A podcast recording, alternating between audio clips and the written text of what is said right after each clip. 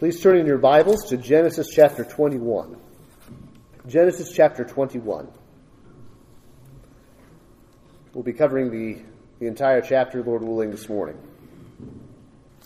Chapters 21 and 22 of Genesis, as we've walked our way through Genesis, these chapters are high points. Of course, it's not the end of the book by any means, but there's a bit of a climax at this point in Genesis, particularly regarding the account of Abraham and Sarah. Commentator John Currid says, We now reach the climax to the cycle of events involving Abraham.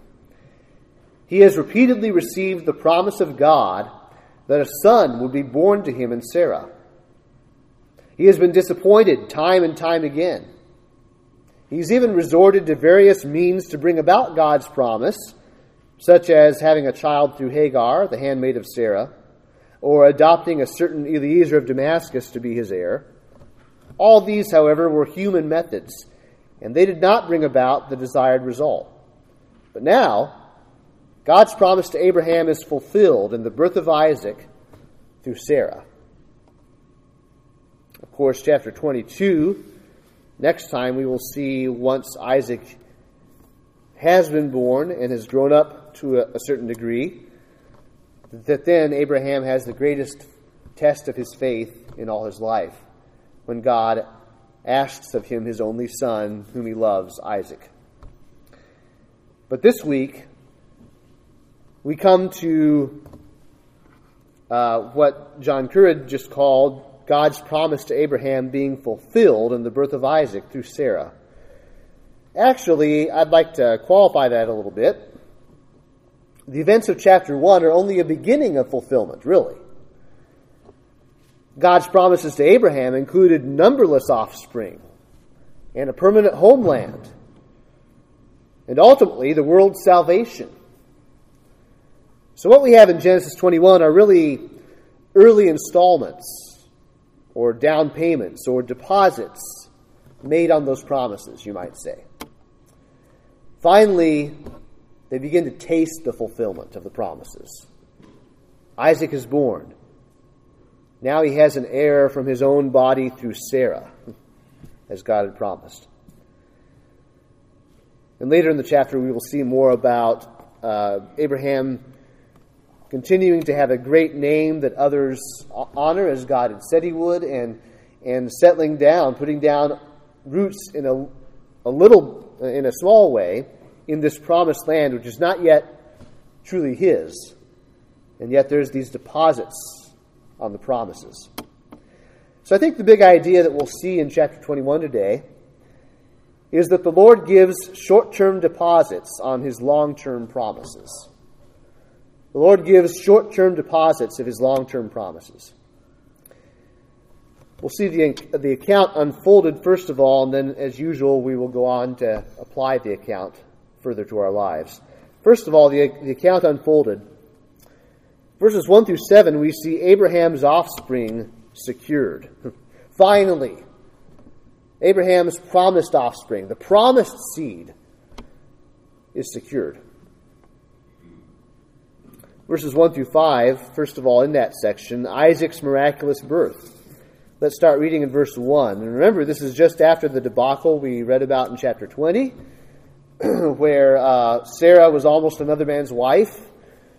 She was taken by a king, and God got her back, despite the fact that Abraham was no help.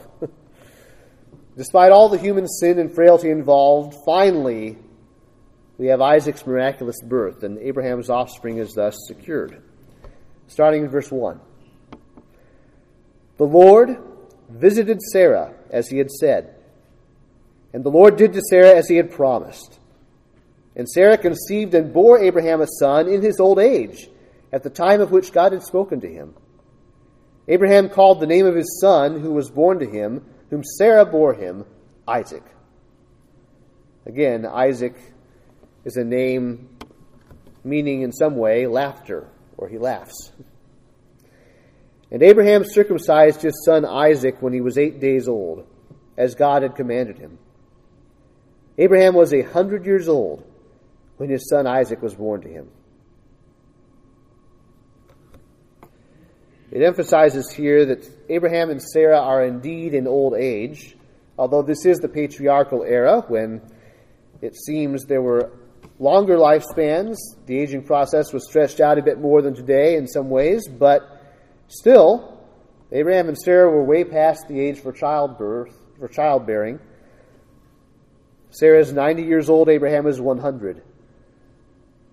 And now God chooses that's the right time to fulfill his promise of a son to them.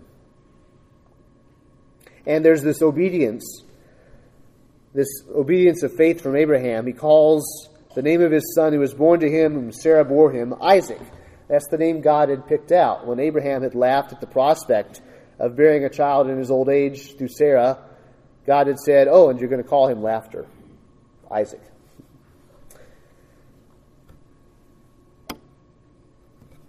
Again, quoting the commentator John Currid, he, he refers to, the, to an old Puritan named Gurnall. He says, Gurnall put it this way God's promises are dated, but with a mysterious character. And for want, for, for lack of skill in God's chronology, we are prone to think God forgets us. When indeed we forget ourselves in being so bold to set God a time of our own and in being angry that he comes not just then to us. Then John Currid goes on. He says, God's timing is not our timing.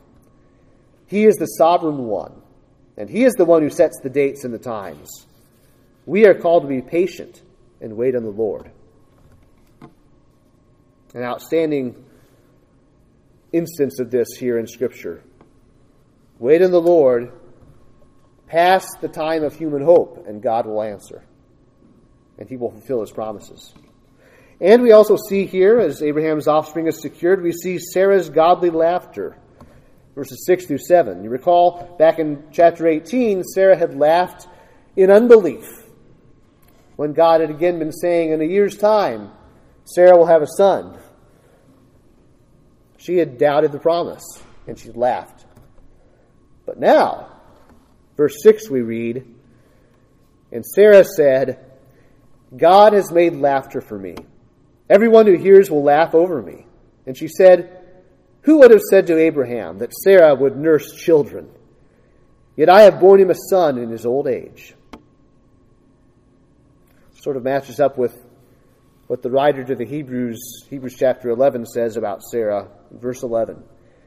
By faith, Sarah herself received power to conceive even when she was past the age since she considered him faithful who had promised.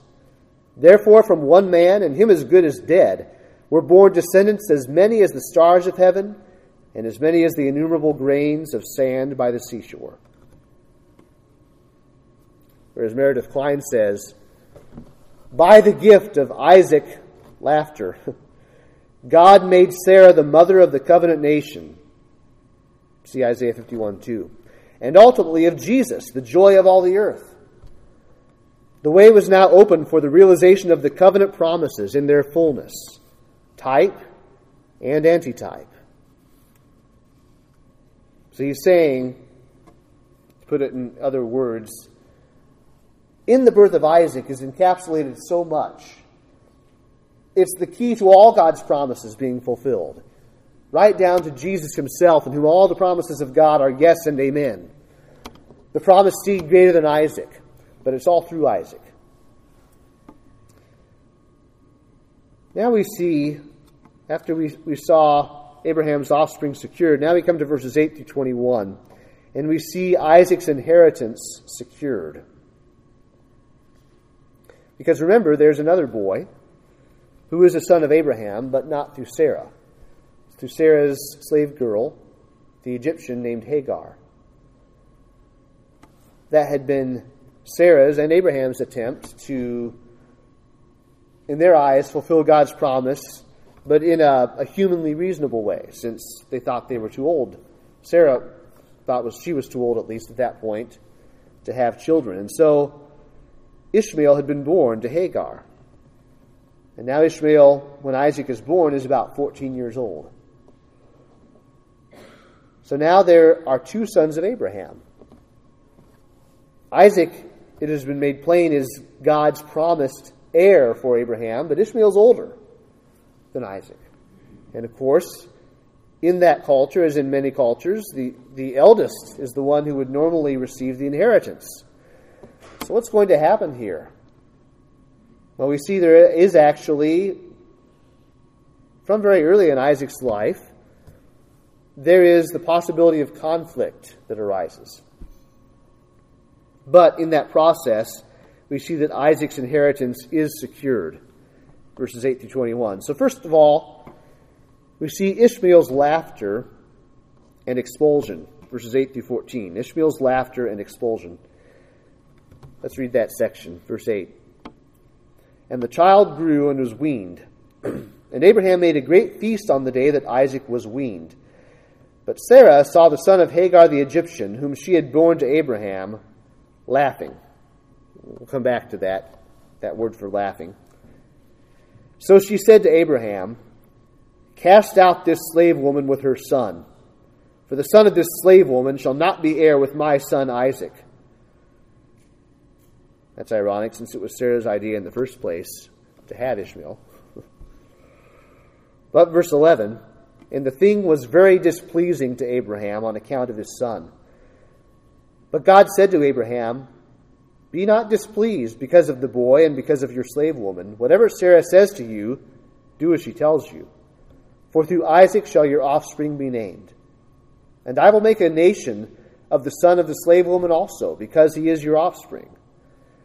So Abraham rose early in the morning and took bread and a skin of water and gave it to Hagar, putting it on her shoulder, along with the child, and sent her away. And she departed and wandered in the wilderness of Beersheba. Let's slow down a little bit. Isaac grew and was weaned. and here's where our culture doesn't really match up at all. That's okay. Um, scholars tend to be pretty much agreed that um, often in that culture, the kid wouldn't be weaned till he was maybe three years old. Some say as late as five, but uh, at least three. And so some years pass, a couple years at least pass, uh, until Isaac is weaned, and this is a big deal. And, and think also of cultures where perhaps a lot of babies don't survive infancy, right? Now we've reached this milestone. It's like the biggest birthday party you've ever seen. Uh, Abraham throws a great feast. Um, it's actually sort of a play on words here that um, the child became great, you might say. He grew. He, the child got big, and so Abraham made a big feast on the day when Isaac was weaned. So it's a time for celebrating the heir that God has provided Abraham, who is not through a concubine, but through Sarah, his wife. But then Sarah sees the boy who's not even named here. His name was Ishmael, according to the earlier chapters. He see, she sees the son of Hagar the Egyptian, whom she had borne to Abraham, laughing, it says. This word for Ishmael's laughter has the same Hebrew root as Isaac's name. um, often throughout Genesis, especially in, in the account of Isaac, there are these, these plays on words relating to Isaac's name. But here, this, this idea of laughter is used with dark overtones. It's quite a flexible word.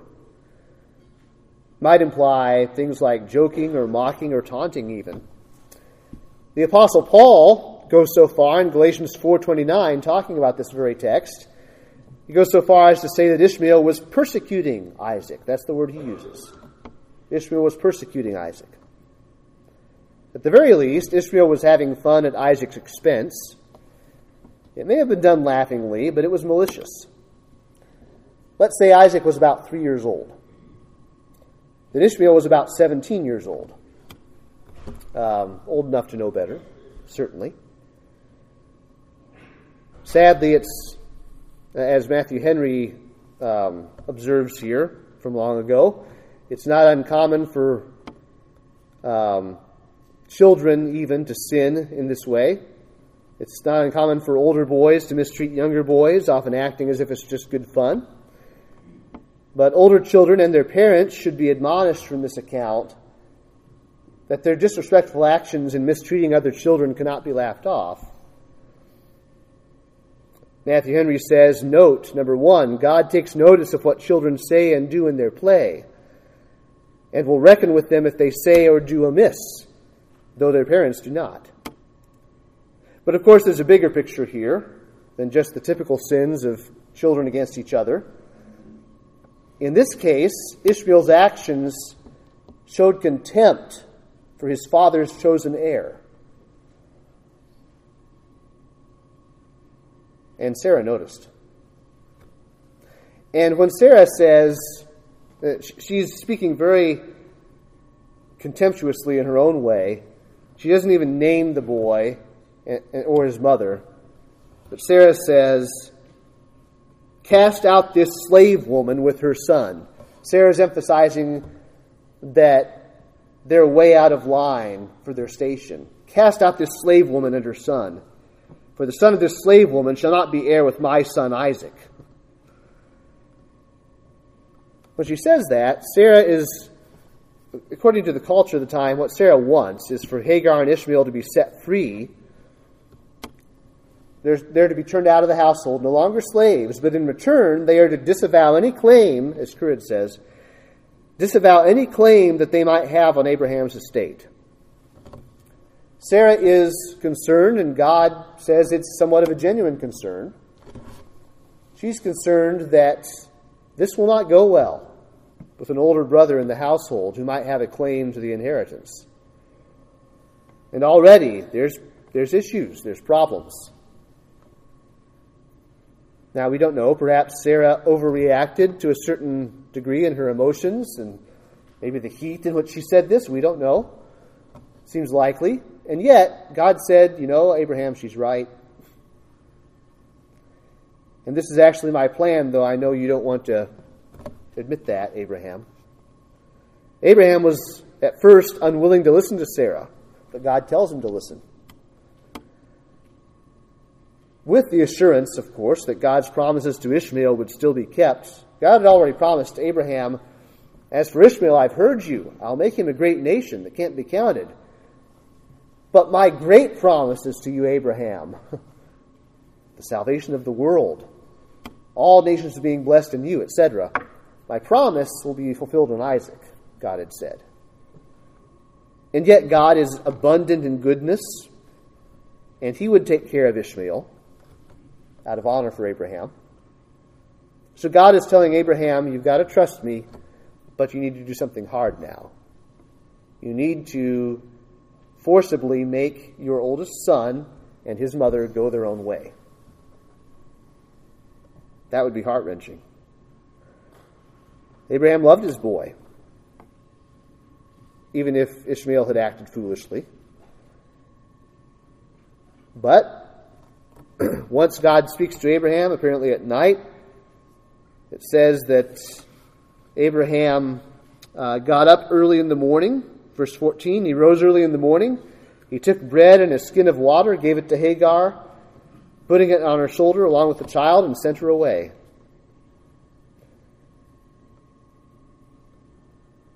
Some have noticed this is, this is another trial of Abraham's faith concerning a son of his. It's not the greatest trial he will face. That comes in the next chapter with Isaac. But already God is training him to live by faith when it's really hard when it goes against all his emotional framework. God is already strengthening him in doing the right thing when it hurts. But we then follow Ishmael and his mother Hagar into the wilderness, as it said, she departed and wandered in the wilderness of Beersheba, the south of the promised land, where it's very dry very inhospitable desert, basically. And uh, so we've seen Ishmael, we've seen his laughter and then his expulsion. He set out on his own with his mother.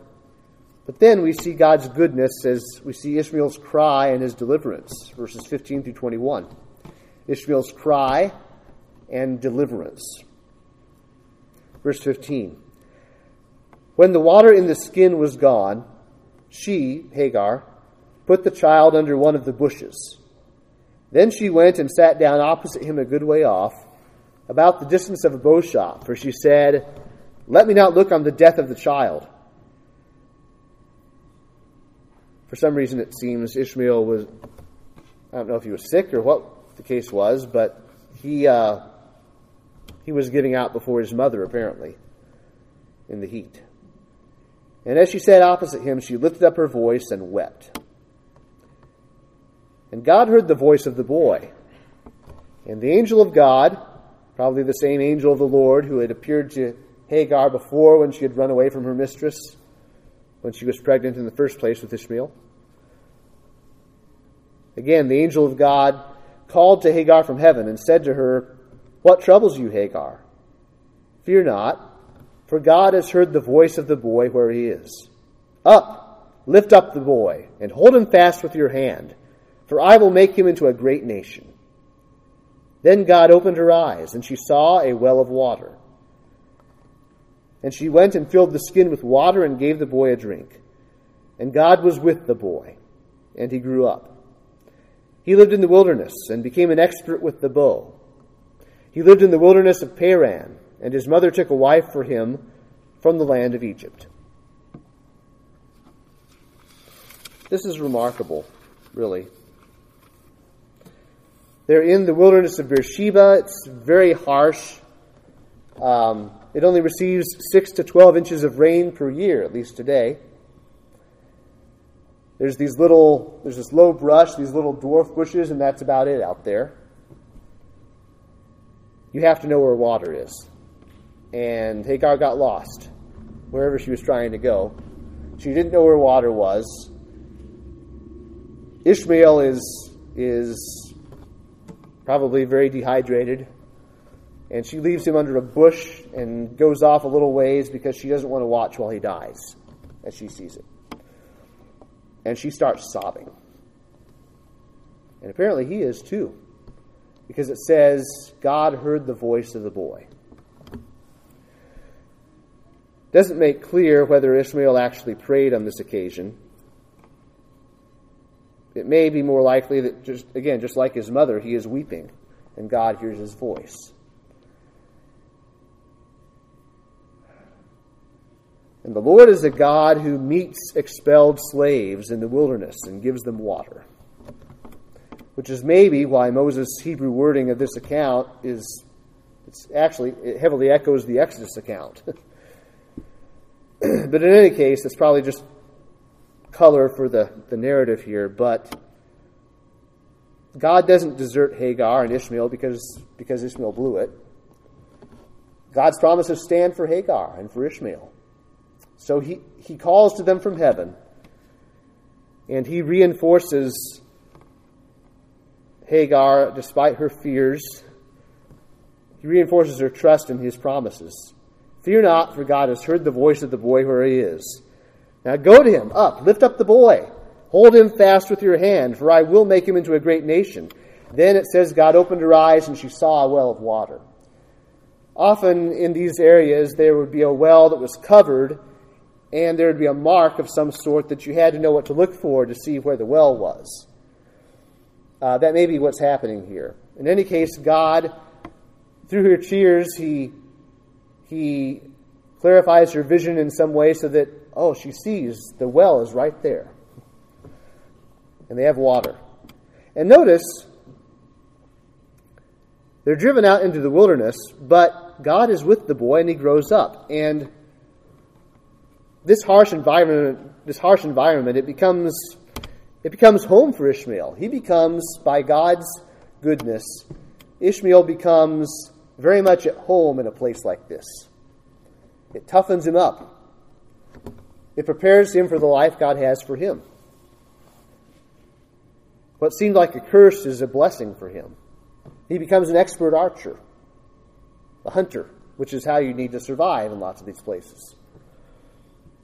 He doesn't die, far from it. He grows up. He lived in the wilderness of Paran, so probably the northern Sinai Peninsula of today, which is very barren. And his mother took a wife for him from the land of Egypt, it says.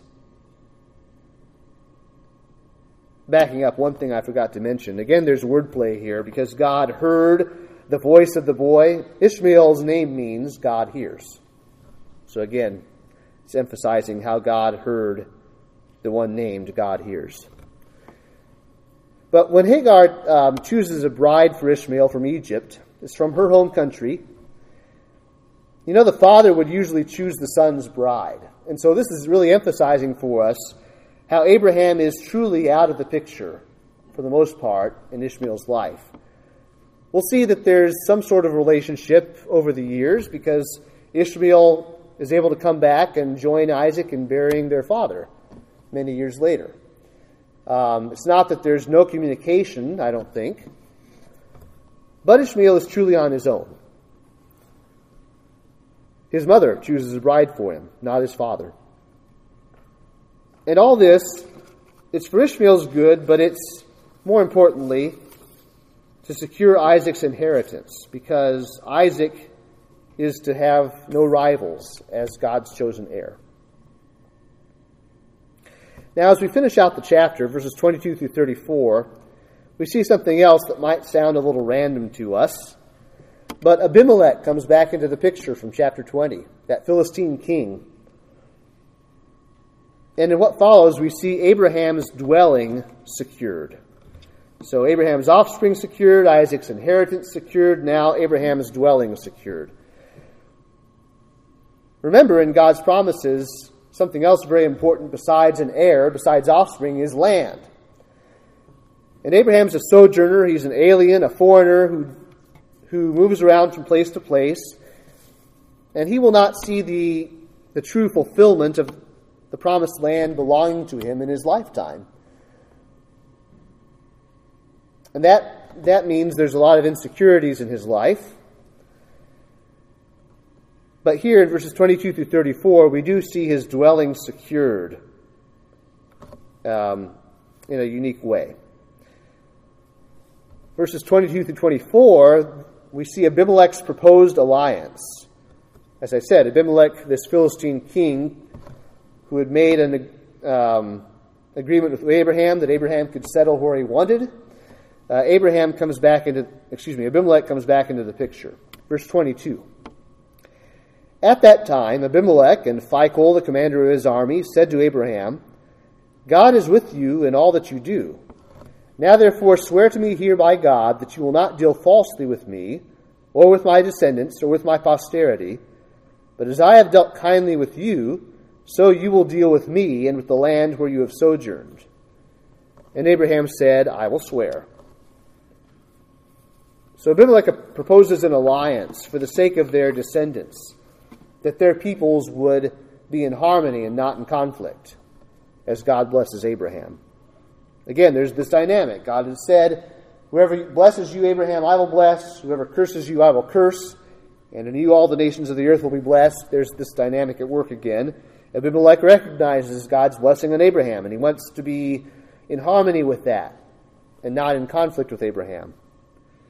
So Abraham says, Yes, I'll, I'll swear an oath for a covenant, but there's one little problem.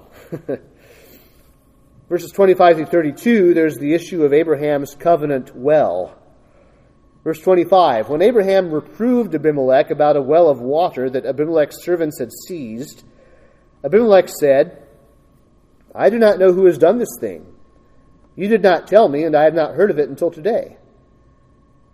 So Abraham took sheep and oxen and gave them to Abimelech, and the two men made a covenant. Abraham set seven ewe lambs of the flock apart. And Abimelech said to Abraham, What is the meaning of these seven ewe lambs that you have set apart? He said, These seven ewe lambs you will take from my hand, that this may be a witness for me that I dug this well. Therefore, that place was called Beer Sheba, or Beer, the well, Shiva, of could be either be of seven or of the covenant of the oath, because there both of them swore an oath. So they made a covenant at Beersheba. Then Abimelech and Phicol, the commander of his army, rose up and returned to the land of the Philistines. What's happening here? Basically, Abraham says, Sure, I'd, I'd love to have a good relationship with your country, Abimelech, but there's a problem. Your servants, those who answer to you, have seized a well that I dug. Remember where this is. This is in the region of Beersheba, same region Hagar needed water. You need water here if you have large flocks and herds. You need all the, the water rights you can get.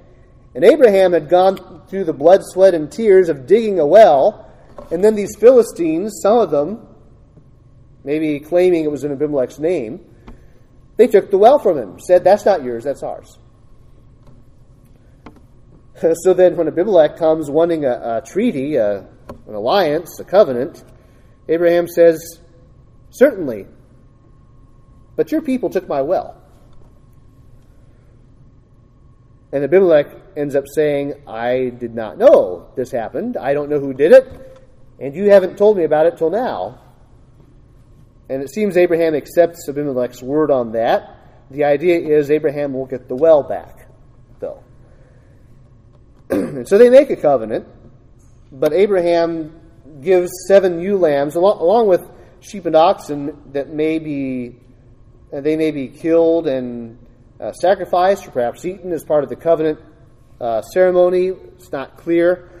But Abraham, apart from that, sets apart seven ewe lambs, gives them to Abimelech um, as a special sign, special present, uh, reminding everyone that this is Abraham's well that he dug. So the place is called Well of the Seven, or it could be translated Well of the Oath, Beersheba.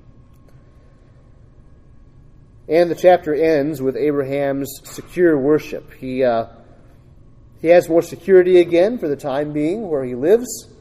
He has water for his flocks and herds. And so he worships. Verses 32 through 34.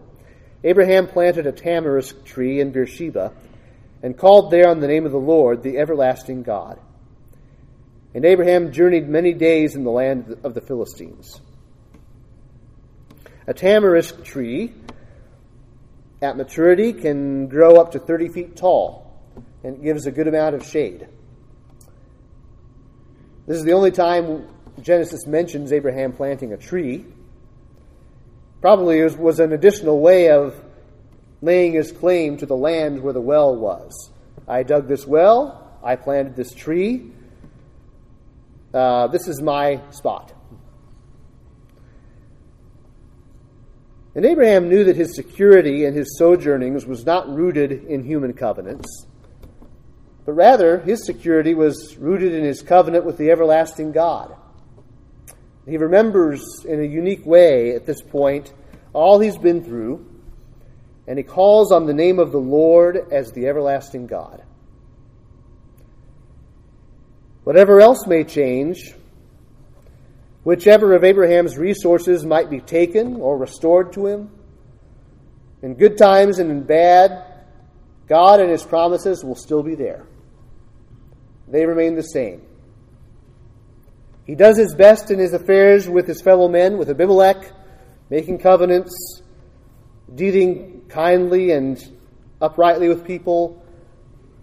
But that's not where his security lies. He knows where it is. He serves the everlasting God who won't change and who will always uphold his promises to Abraham. So we've unfolded the account. Let's apply it a little further. I think there's many joyful things to get out of this account, or to be reminded of at least. First of all, when human hope vanishes, rejoice in God's promise. When human hope vanishes, rejoice in God's promise. God often waits until human hope is gone to fulfill his promises. And then all we can do is laugh with wonder and delight at what only God could do, like Sarah did.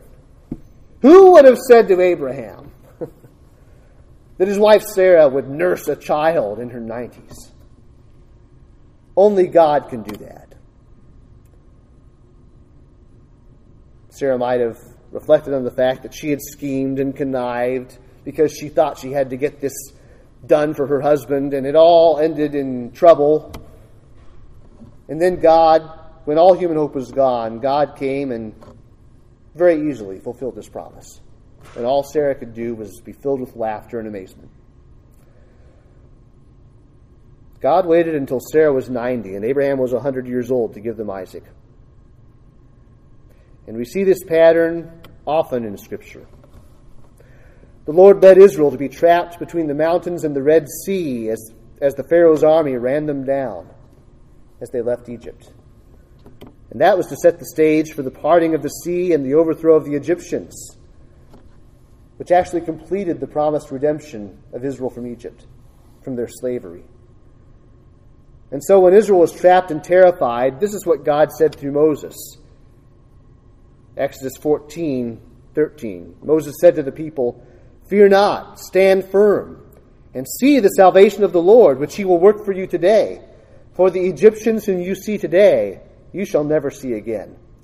The Lord will fight for you, and you have only to be silent. Later in the days of the judges, God reduces Gideon's men to 300 guys. Intentionally. Because God says, if I leave you any more than these 300, Israel will find a way to take the credit for what I do. so all Gideon has left is 300 men in the face of countless Midianite invaders. It says, the Midianites and the Amalekites and all the people of the east lay along the valley like locusts in abundance, and their camels were without number, as the sand that is on the seashore in abundance. But with, with those odds, God sent these 300 men to trumpet and shout God's victory as God threw the enemy into confusion. What did they have to do? Well, at the Red Sea, God had told Israel to just be silent. In this case, God gave Gideon instructions. Gideon divided his 300 men into three groups. And it says, they came to the outskirts of this vast camp of the enemy at the beginning of the middle watch, when they had just set the watch, and they blew the trumpets and smashed the jars that were in their hands. Then the three companies blew the trumpets and broke the jars. They held in their left hands the torches, and in their right hands the trumpets to blow, and they cried out, A sword for the Lord and for Gideon! Every man stood in his place around the camp, and all the army ran. They cried out and fled. And then it says they started fighting one another. God loves to do this. He loves to be sure that we know there's no human hope in this setting for God's promises to be fulfilled. Then He will do something. And God ordained that wicked men crucify His Son, the promised Messiah, in whom all the hopes of God's people were bound up. God ordained that wicked men kill the Messiah. And it was only once this crucified Savior was dead and buried that on the third day God raised him from the dead and exalted him to his throne as Lord and Christ. When human hope vanishes, rejoice in God's promise because it's going to be fulfilled.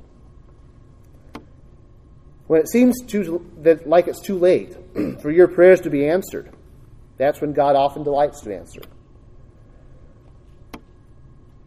We read about Zechariah, father of John the Baptist, in the scripture reading this morning. He knew that he and Elizabeth were too old to have a child, and that's when Gabriel announced that Zechariah's prayer was about to be answered. The angel said to him, Luke 1:13, "Do not be afraid, Zechariah, for your prayer has been heard, and your wife Elizabeth will bear you a son, and you shall call his name John."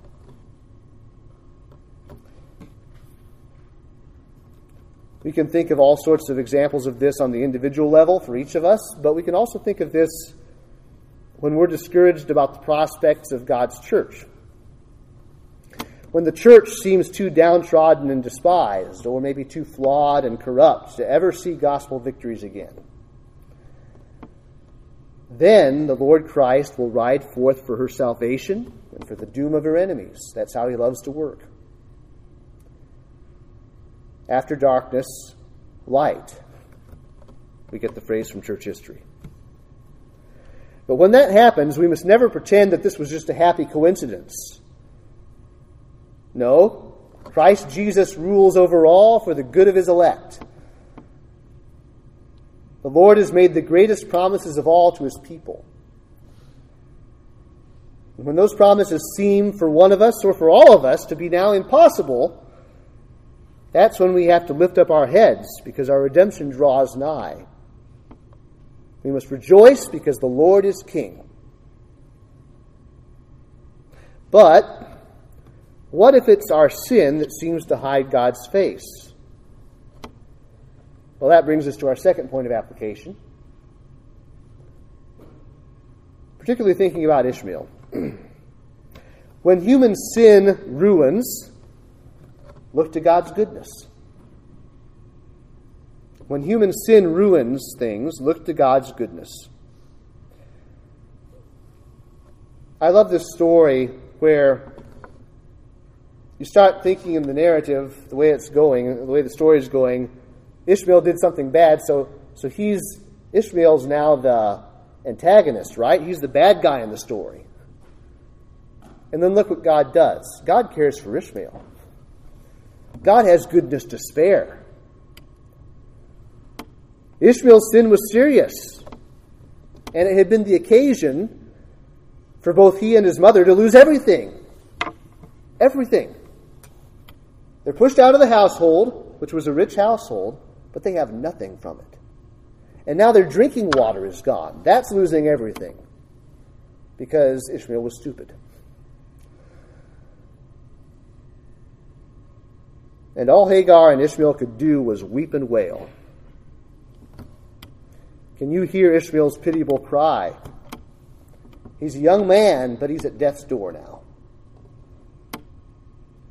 And it's his own fault. He despised all God's promises to his father and persecuted his little brother, the one through whom the world would be saved. That's the one Ishmael persecuted.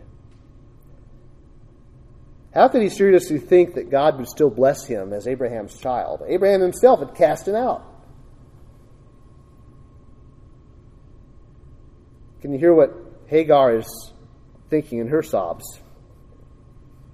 When Hagar was pregnant with this boy, God Himself had said to her, I will surely multiply your offspring, so that they cannot be numbered for multitude.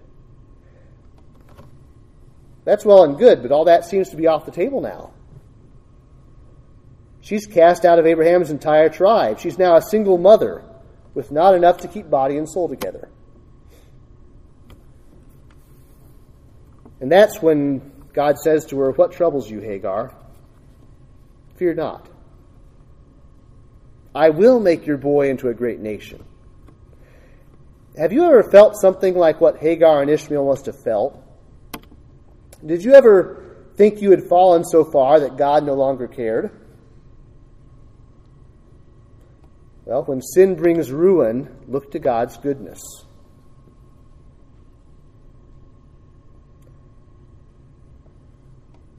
God often has a well in the desert, so to speak, from which he will give you the water of life. He, he sees your tears, he hears your cries, and never think that he's run out of mercy for you. As he says in Joel chapter 2 to his sinful people, verse 12, Yet even now, declares the Lord, return to me with all your heart, with fasting, with weeping, and with mourning, and rend your hearts and not your garments Return to the Lord your God, for he is gracious and merciful, slow to anger, and abounding in steadfast love, and he relents over disaster. Who knows whether he will not turn and relent and leave a blessing behind him? A grain offering and a drink offering for the Lord your God. Turn to Psalm 107 quickly. Psalm 107. This psalm lists various scenarios in which people have often found themselves, out of which God rescued them. And the whole idea of the psalm is uh, that the redeemed of the Lord ought to say so, that the Lord's steadfast love endures forever. They ought to say so from experience, because of all the times God has come to their aid. But I want you to see a, a couple of the scenarios it lists in which people often find themselves. starting in verse 4 of Psalm 107. It says, Some wandered in desert wastes, finding no way to a city to dwell in. Hungry and thirsty, their soul fainted within them. Then they cried to the Lord in their trouble, and he delivered them from their distress. He led them by a straight way till they reached a city to dwell in. Let them thank the Lord for his steadfast love, for his wondrous works to the children of man. For he satisfies the longing soul, and the hungry soul he fills with good things. But then it goes on where explicitly people were in the trouble they're in for their own because it's their own fault. Verse 10. Some sat in darkness and in the shadow of death, prisoners in affliction and in irons, for they had rebelled against the words of God and spurned the counsel of the Most High. So he bowed their hearts down with hard labor. They fell down with none to help. Then they cried to the Lord in their trouble, and he delivered them from their distress. He brought them out of darkness and the shadow of death and burst their bonds apart. Let them thank the Lord for his steadfast love, for his wondrous works to the children of man. For he shatters the doors of bronze and cuts in two the bars of iron. Then there's one more scenario, verse 17. Some were fools through their sinful ways, and because of their iniquities suffered affliction. They loathed any kind of food, and they drew near to the gates of death. Then they cried to the Lord in their trouble, and he delivered them from their distress.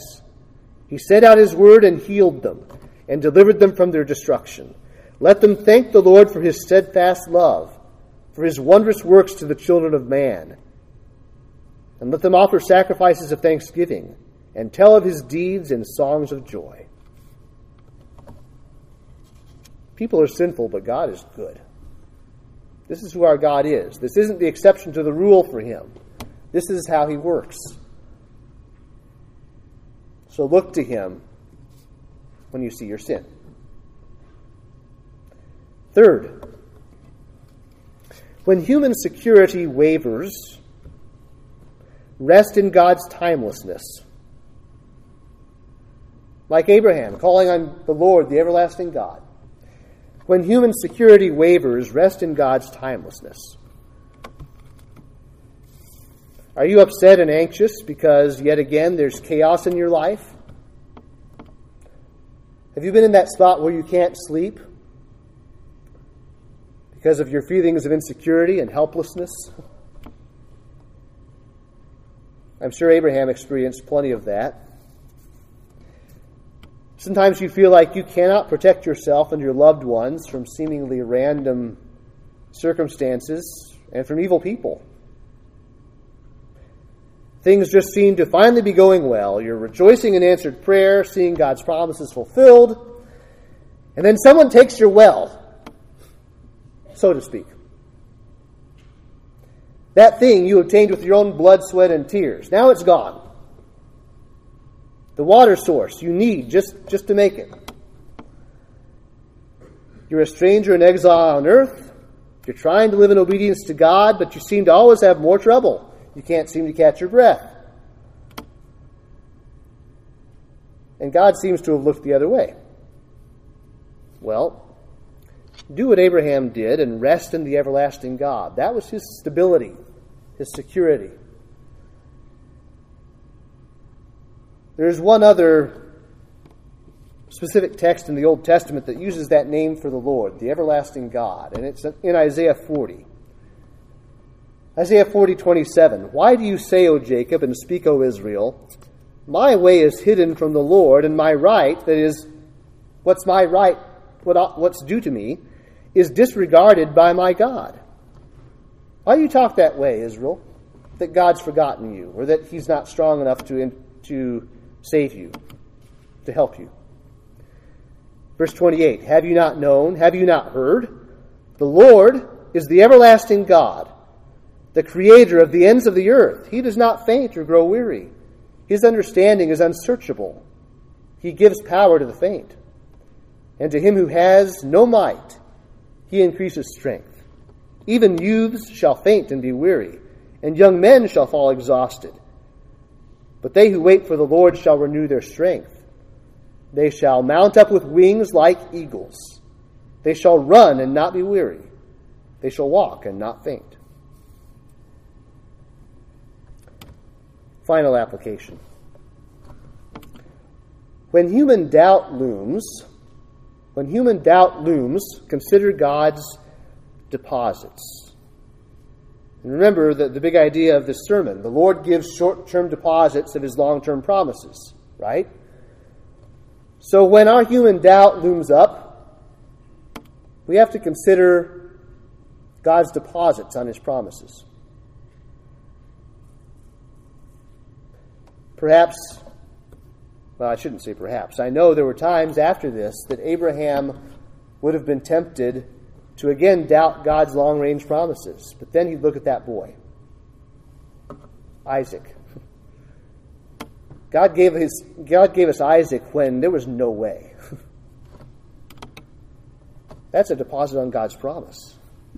And if God did that, He'll do the rest.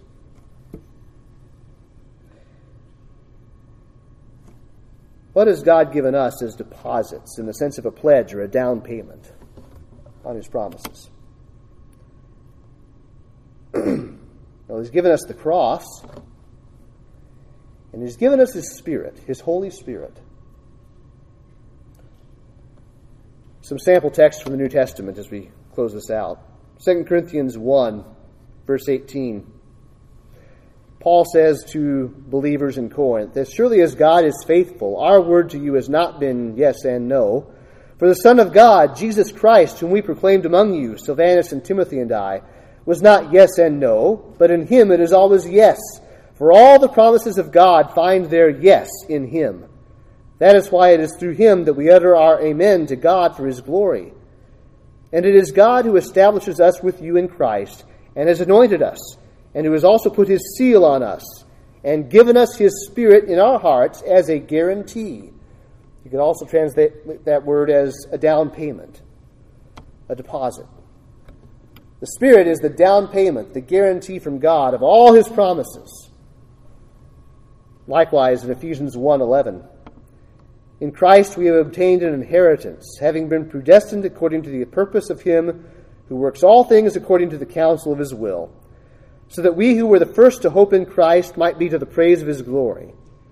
So we have an inheritance in Christ. Paul goes on, In him you also, when you heard the word of truth, the gospel of your salvation, and believed in him, were sealed with the promised Holy Spirit, who is the guarantee, there's that word again, who's the down payment of our inheritance until we acquire possession of it, to the praise of his glory. Or 2 Corinthians 5, verses 1 through 5. For we know that if the tent that is our earthly home is destroyed, we have a building from God, a house not made with hands, eternal in the heavens. For in this tent we groan, longing to put on our heavenly dwelling, if indeed by putting it on we may not be found naked. For while we are still in this tent, we groan, being burdened, not that we would be unclothed, but that we would be further clothed, so that what is mortal may be swallowed up by life. So Paul is Speaking of the hope of the bodily resurrection, we have a tent right now. We're going to have a, a permanent building to dwell in one day. But then he says, verse 5 He who has prepared us for this very thing is God, who has given us the Spirit as a guarantee, as a down payment. And then there's those famous words about the cross in Romans 5 where Paul says, Hope does not put us to shame, after saying we've been justified by faith and therefore have peace with God through our Lord Jesus Christ. Hope does not put us to shame because God's love has been poured into our hearts through the Holy Spirit who has been given to us. For while we were still weak at the right time, Christ died for the ungodly. For one will scarcely die for a righteous person, though perhaps for a good person one would dare even to die. But God shows his love for us in that while we were still sinners, Christ died for us. Since therefore we have now been justified by his blood, much more shall we be saved by him from the wrath of God. For if while we were enemies we were reconciled to God by the death of his Son, much more, now that we are reconciled, shall we be saved by his life. God showed, he, he demonstrated already his love for us when Christ died for us. If you doubt God's present and future love, consider his love at the cross. Jesus has already died for you. That's quite the demonstration of all that you will receive. If you doubt your bodily resurrection and eternal inheritance that we just read about, consider the work of God's Holy Spirit within you. He's already raised you to life when you were dead in sins. Consider the joys you've already inherited because Christ has given you His Spirit. You're already reconciled to God. You're already a new creation. You already pursue the holiness you once hated. That's a miracle. And that's a deposit to show you all God's promises are true. And the promised Christ who is coming again for you, he's already come. Like Isaac, Christ is the promised offspring of Abraham, whose supernatural conception and birth guaranteed the fulfillment of all God's promises. Why are we so joyful at Christmas time, which we just celebrated? Because it's a deposit. Because it's such a, a concrete demonstration that God fulfills his promises. He's already sent his son, and his son's already died for sinners. And if God so loved this fallen world that he gave his only begotten Son, then there's no reason for God to withhold anything else. And there's no reason for him to fail in his promises. He has all the power he needs, and he's not unwilling to be true to his word. His promises are true. Consider his works and rest in them and rejoice. That's how we can be joyful Christians by not looking at everything around us happening, but looking at God and remembering what He's already done for us. Let's bow in prayer together.